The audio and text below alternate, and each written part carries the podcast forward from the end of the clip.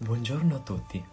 In questo nuovo episodio del podcast ho deciso di parlarvi di un mostro chiamato Gagose o Gagoji.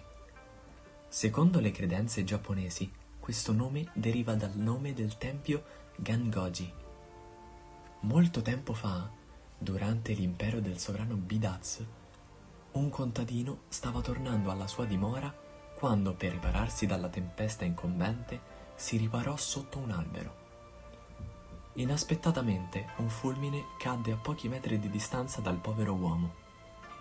Già terrorizzato da quel raro avvenimento, si accorse che nel punto esatto in cui era caduto il fulmine era comparso un bambino. Preso dal panico, il contadino prese uno dei suoi strumenti da lavoro e minacciò il bambino credendo fosse un demone.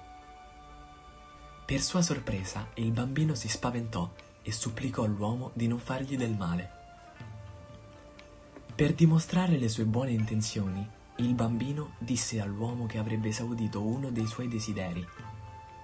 Il contadino ci pensò per un po' e siccome non ne aveva, chiese un figlio. Qualche mese dopo, la moglie rimase incinta e partorì il suo primo figlio.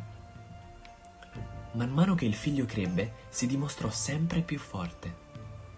La storia della sua incredibile abilità si sparse in tutto il Giappone fino ad arrivare alla corte dell'imperatore, dove venne invitato per partecipare ad una gara di forza che vinse senza problemi.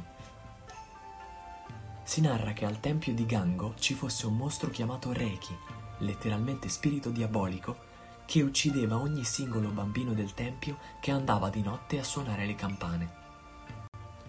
L'imperatore chiese al ragazzo forzuto di stanziarsi presso il tempio finché non sarebbe riuscito a uccidere Reiki Qualche tempo dopo, il ragazzo si posizionò sotto la tettoia dove si trovava la campana e aspettò l'apparizione di Reiki.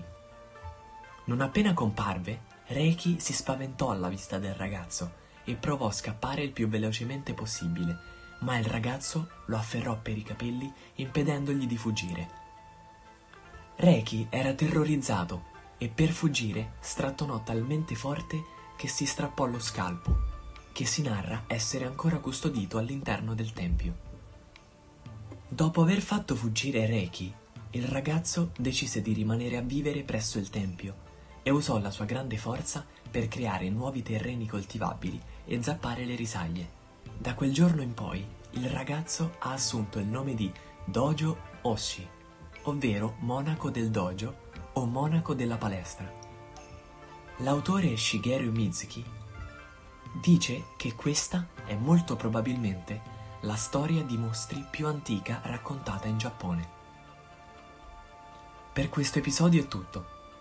Spero vi sia piaciuto e vi invito a contattarmi su Anchor, Spotify, YouTube, Instagram, Facebook e Twitter con il nome Mostri e Spettri dal Giappone. Vi chiedo di supportare la mia pagina sui social network e condividerla con i vostri amici e parenti. Grazie dell'ascolto. Ci vediamo nel prossimo episodio. Ciao!